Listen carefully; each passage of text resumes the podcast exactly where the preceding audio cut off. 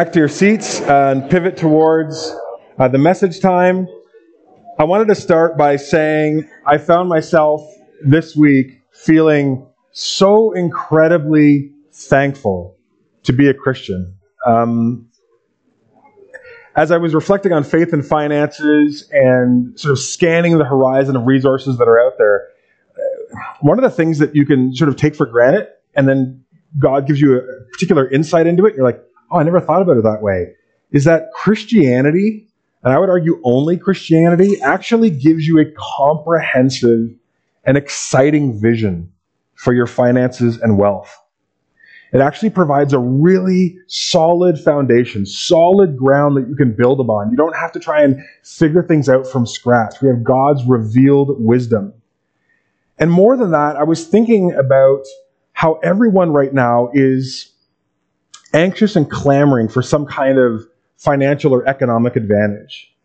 They are seeking an insight or a practice that is going to provide power, wisdom, and guidance and security as we move into what is likely going to be really tumultuous recessionary times. And I have these moments every once in a while where I kind of know things, and then God just sort of foregrounds them a little bit more, and it feels more real. I don't know how else to say it. The penny drops in a fresh way, and I was sitting there, and I was like, yeah, I see all these people trying to clamor for this advantage, and I had this epiphany that like having God in your life and access to His Word and His Spirit, that is like the ultimate advantage in life. It's the ultimate advantage. And last week when we talked about the Macedonian church who gave themselves first to the Lord, that's actually the starting point of that advantage. When you give yourself over to God, even imperfectly, even messy, even without all the understanding, what you're actually doing is saying, God, I want your power and presence in my life. And that includes my financial life. And that means that when that invitation, when we really open our hearts to God, that God's power begins to work in every dimension of our lives.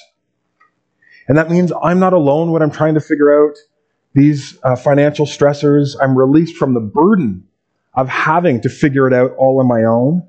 I don't need to anticipate every potential bad outcome. I don't have to try and control every factor. I really can trust and obey.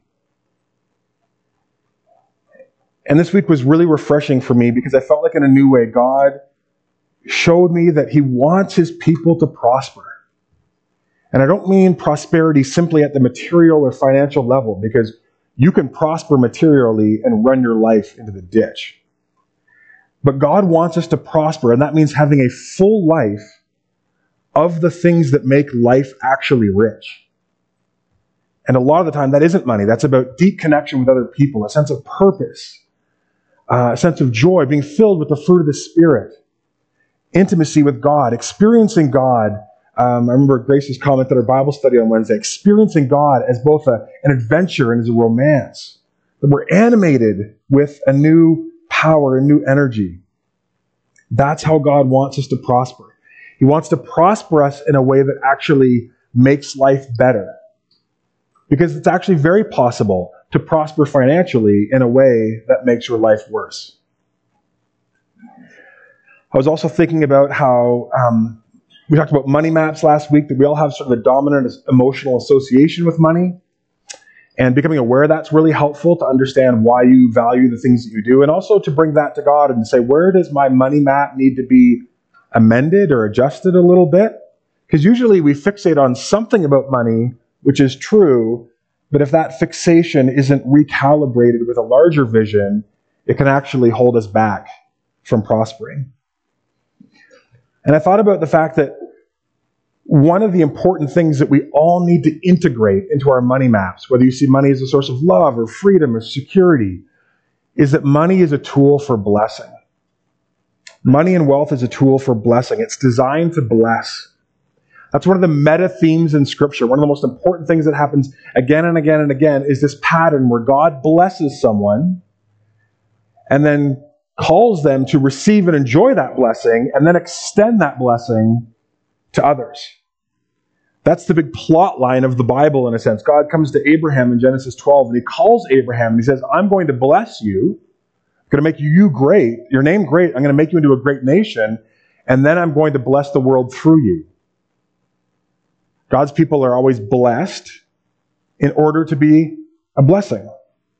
And so God's economy sort of looks like this. God loves us and is generous, and he delights in blessing and giving to us. So God gives from love. God gives from goodness. We receive with gratitude, and we receive with enjoyment. And then God begins to teach us how to look strategically around us and say, how do I extend that joy? How do I extend that blessing to other people? Let me just pause there for a moment.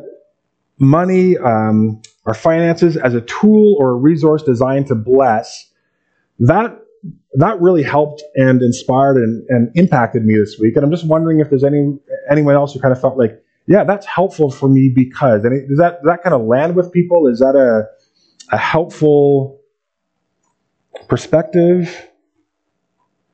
Nodding heads, no.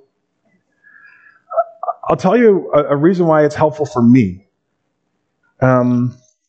Because it shows me why I need to actually pay attention and give my attention to finances in general. Because I want to learn how to line myself up with God's priority, with God's heart, so that I enhance my ability to experience blessing and then to be a blessing to other people. And actually, that first part is harder for me. It's actually hard for me to receive blessing and enjoy it. I'm much more eager to be like, yeah, don't worry about me. Like, I'm going to extend this blessing to other people.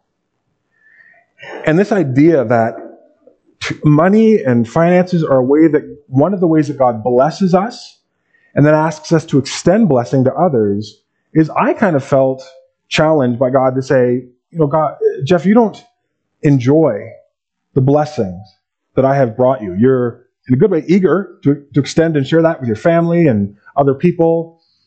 But this is helpful to say, yeah, actually, this is also meant for each of us. God delights in blessing us, wants us to prosper, and then wants us to extend that blessing. And I want to get better at that at every stage of my life. But that won't happen by accident. It's not just going to automatically happen. I have to turn my attention and to say, how do I learn to receive from God? And how do I learn from God how to extend? And as we do that, I think we begin to grow and heal and mature our understanding of money. And we begin to realize, yeah, this is foundationally a source of blessing. God gives blessing, we receive it, then we share that with those around us strategically. And then there's a cycle that is created. Because when God sees us enjoying our blessings and then extending that to other people, God gives more. And God gives new blessings. As we're faithful with little, God provides more. Okay, I know the last 2 weeks, and even some of that intro, it was very maybe conceptual and kind of painting a broad theological picture, but this is the part of our series where we start to get practical. We want to shift into the practical. Last week we said, where do we start? And we started with giving ourselves first to the Lord. And that's the heart posture. That wherever we are at a major decision point in our life, we have to kind of pause and say, God, I want to, before I start down this road, before I start this conversation, before I start trying to figure out the biblical print, all of it, I want to give myself to you. Your will be done in this situation, in my life. So that's the heart piece, but what about the hand piece? Like the tangible, okay, but I wake up on Monday morning, and what? What's the first material step? And I want to put before you the importance of planning and preparing as it relates to your finances.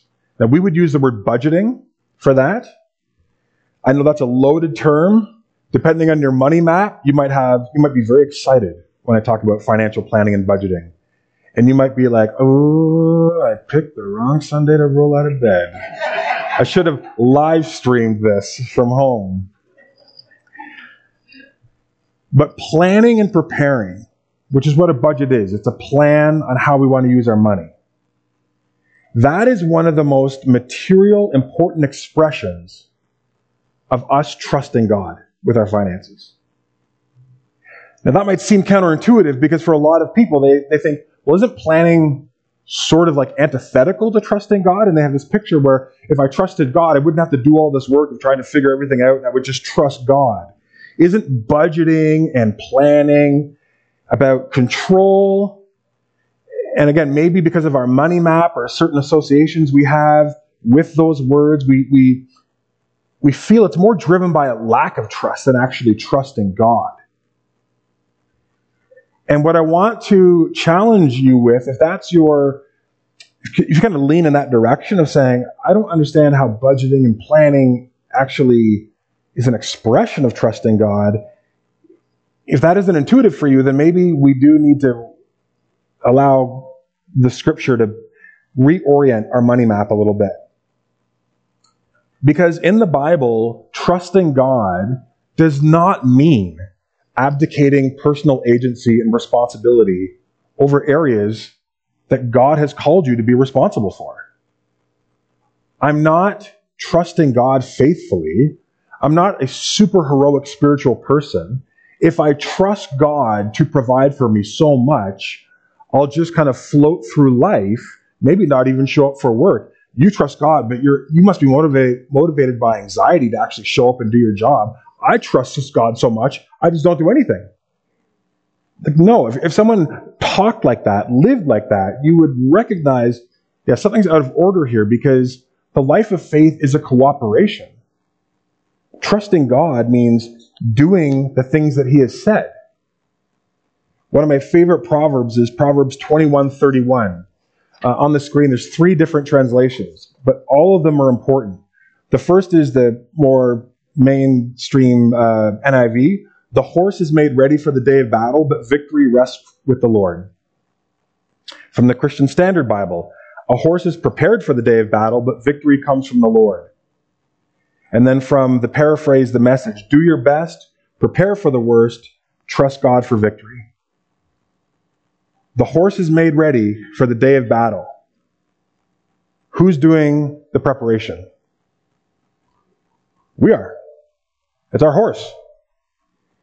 And we're not just like feeding the horse. We're preparing it. Maybe we won't have to go to war, but we are preparing it so that if we had to, we could. We're preparing our horse, and the horse, think of the horse as just like our resources, our material resources. We prepare. There's something that we have to do every day. And that doesn't go against trusting God.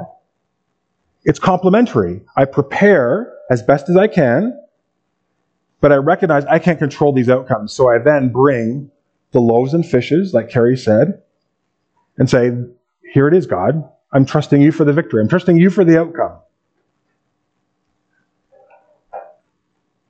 Trusting God doesn't mean passivity. It actually requires cooperation. We need to do what is ours to do and then leave the results to God. And when God asks us to trust in Him, part of what that means is to understand what He has told us to do and then trust Him enough to actually do it. And one of the things He has told us to do, He's told His people, Old Testament and New, is to plan and prepare your finances. Now, the word budgeting isn't in the Bible because we have a much different economic system than they had then. But all throughout the Bible, people are making plans and strategies around their resources. Planning is essential to any area of success. To success in any area of life. And we shouldn't expect financial peace or that God-blessed, shalomic sense of joy and fullness in our financial life if we are living in a way that promotes chaos and disorder. And financially speaking, living without a plan or preparation, and regardless of how good the intention is, just kind of winging it, financially is not a recipe for financial peace and stability and flourishing. It actually promotes anxiety and chaos. One of the too long didn't read versions of this call to plan and prepare our finances comes from the book of Proverbs. Proverbs 27, "Be sure to know the condition of your flocks. Give careful attention to your herds, because riches don't last forever and a crown isn't secure for all generations." Again, in an agrarian society, livestock is wealth, but we can port that over and say, be sure to know the condition of your material finances, your material assets, your overall wealth. Give careful attention to your financial life, because riches don't endure forever. Prosperity isn't secure for all. Prosperity isn't inevitable. You actually have to give attention to it. So you and I have been entrusted with some measure. We've been, financially, all of us have been entrusted with a flock. Now maybe we've got a flock of 3 sheep, and others have a flock of 10,000. But you've been entrusted by God at your stage of life with a certain financial portfolio, whether it's meager or much. And that has a purpose. And God has a design for those finances. And God has patterns and principles and wants to lead us into peace and flourishing. But we have to learn how to use those things well so that we can actually receive God's blessing. Because if God has said, do this, and we say, okay, I'll take that under advisement, and then we try and figure things out on our own, we don't trust God to actually follow through on what He says, we become the bottleneck. And then we keep failing to build prosperity and financial momentum and peace, but it's because we aren't actually yielding to God. So the start of revising, changing, getting on a better path, enhancing, building our financial condition is to know our financial situation, to actually assess it, and then to begin planning and strategizing how we want it to change. So in these last few minutes, I'm just going to outline 2 steps. I'm just going to kind of move through them in the next 2 minutes. You're not going to do them right now. You can kind of in your head, you can kind of track along, you can anticipate where this might go for you, but I don't want you to actually do it. This is your homework between now and next Sunday. It's 2 steps. And that comes out of this proverb, to consider where you're at financially and then give attention to how to nurture health, how to nurture growth, the next steps to making sure that your flock and your herd is in a better place next week than it is now. So here's the first step. We're just going to identify the condition of our finances. We're just identifying. We're going to look at 6. I invite you to look at 6 main areas. Assess your current income, total income that comes into your household. Look at your total assets. Just write down all the things, all the assets that you have. What's your total debt load? Your current spending levels. And in broad strokes, I mean, you don't have to, if you want, you can. You don't have to drill down. But just get a picture of kind of the pie of where is the majority of my money being spent. Again, just identify it. How much am I saving or investing for the future? How much am I giving to advance the things of God, to bless other people outside of my immediate household?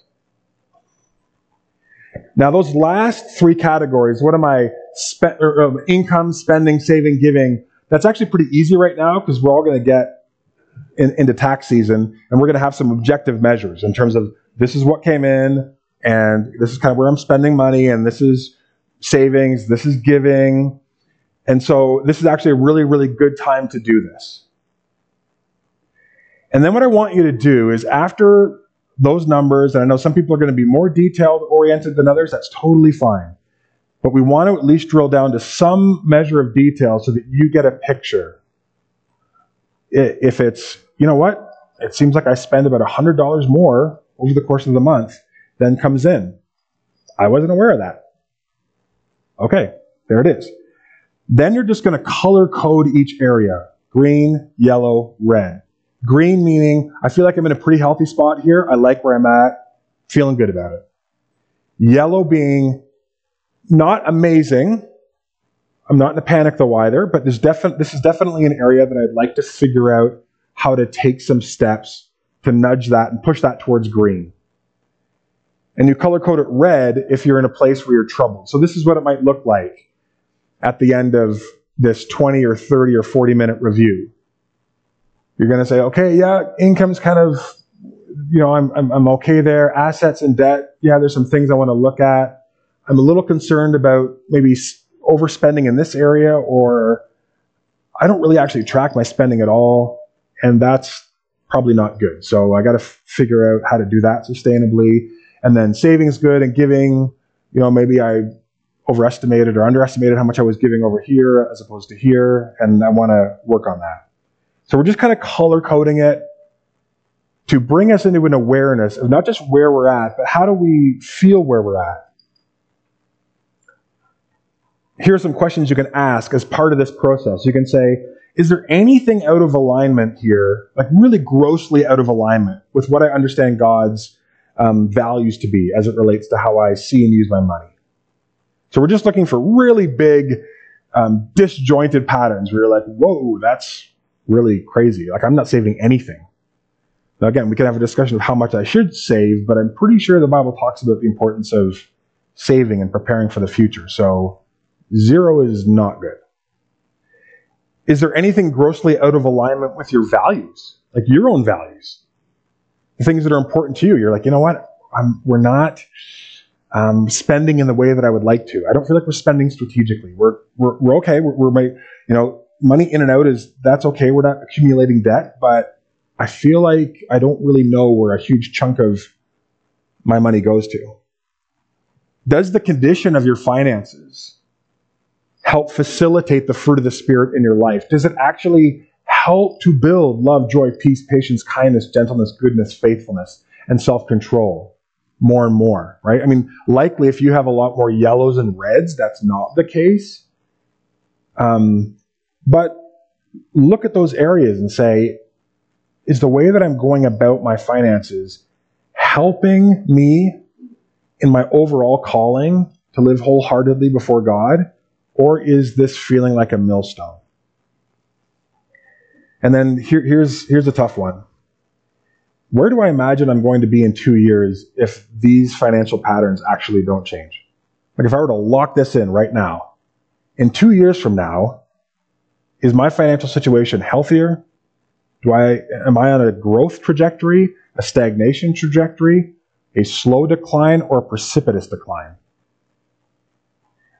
And again, we're asking those questions. Let me ask you. Let's stop for a second. Why might it be important to just do this step?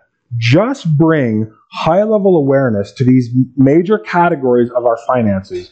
Why is that important before we jump into practical tips and tricks and principles? What are some ideas? Why, either for you or could you imagine, this might be helpful for people to just know the condition of their flocks before they make another step?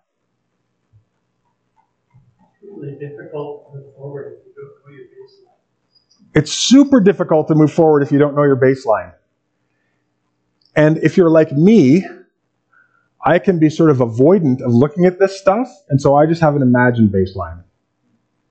And again, that's not faithful. That's not knowing the conditions of my flocks. That's like saying, I've got about roughly probably 100-ish sheep, I'm pretty sure.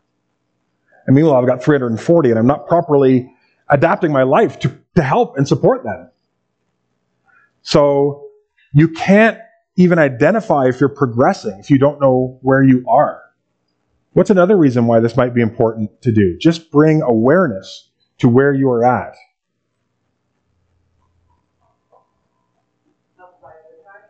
Help prioritize. Yeah. Exactly. This is going to be that next step. If this is where I'm at, this is actually fairly helpful because I can say, okay, I'm a little overwhelmed. There's a lot of areas where I feel like I am not rocking it. But I really need to start with my spending. That's red. And so instead of trying to tackle all 100 directions that you could go in, it gives you some clarity, and it helps you with those next steps. What needs to be the priority? Any other thoughts on why this process is important to just bring awareness?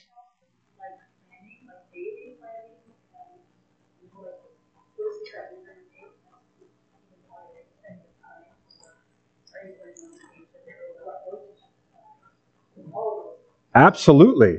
It had, even though it's at a very high level, if you knew, for example, that I tend to overspend by about $100 to $200 every month, regardless of what income comes in, that as I'm going through the grocery store, as I'm about to pivot and, get 2 or 3 $9 coffees during the day, or to make this financial purchase, there's just a helpful speed bump that says, oh, this is where that money is going. And is that actually essential, or do I need to pull back on that? How do I need to change or amend things? So it actually impacts your daily life a lot. And for a lot of people, and again, I'll confess, this is me. I wasn't modeled by people in my life how to know the condition of your flocks, to really, it was kind of like money in, money out. We kind of hope and pray for the best and just kind of things work out. So this is stressful for me to do. Just the awareness building is stressful for me to do. But it's actually really important because it can give anyone who does it a wake-up call, because you can realize where you're out of alignment and give you a different perspective to say, okay, here's where I need to grow, here's where I want to grow.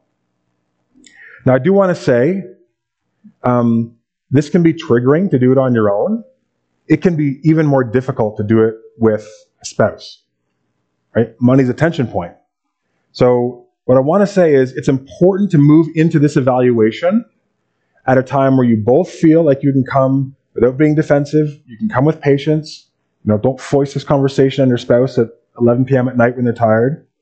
We need to be mindful of each other's money maps, and you want to approach this conversation with a yes and attitude. So when someone says, here's where I think, or we're evaluating together, and maybe one or both of you are kind of like, oh, this is awkward to do, and this is embarrassing, and it's discouraging, or maybe we're encouraged here but not over here. And then we get to the next step, which is about what are those next steps. Instead of getting defensive when your spouse says, I really think I think we need to be saving more money, we don't respond with, are you kidding me? We need to get our spending in order first. It's yes and. I'd feel a lot better if we could figure out a way to free up some money to save more. I hear that, yes. And I'd also like to figure out a way to curtail our spending. So it's not a competition. You're not trying to beat each other. You're actually trying to work together. And just adopting an attitude of, yes, I hear what you're saying, like I affirm that. And I also want to try and figure out this. That can help bring down the tension point. The next thing we're going to do is we're going to revise the plan. We're going to say, okay, what needs to change? What would I like to change?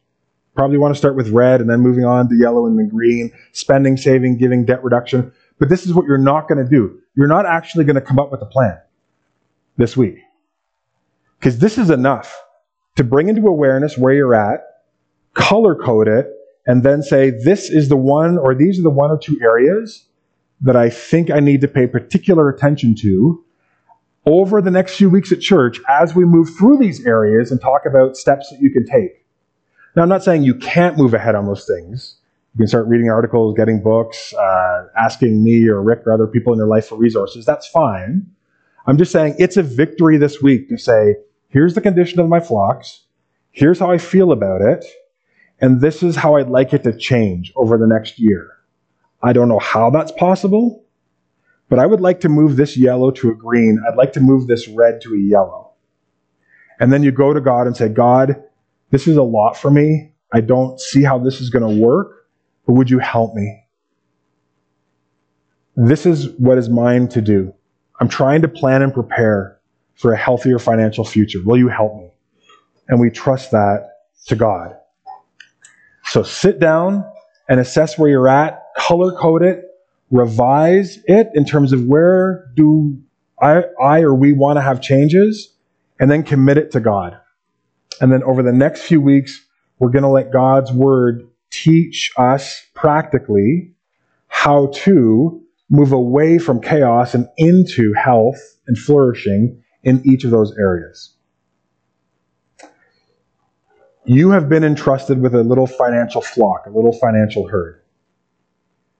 And it has a purpose. And we do have a responsibility to learn, even if it's uncomfortable, how to manage it, how to prepare it, how to use it properly so that we can be blessed and so that we could extend blessing to other people.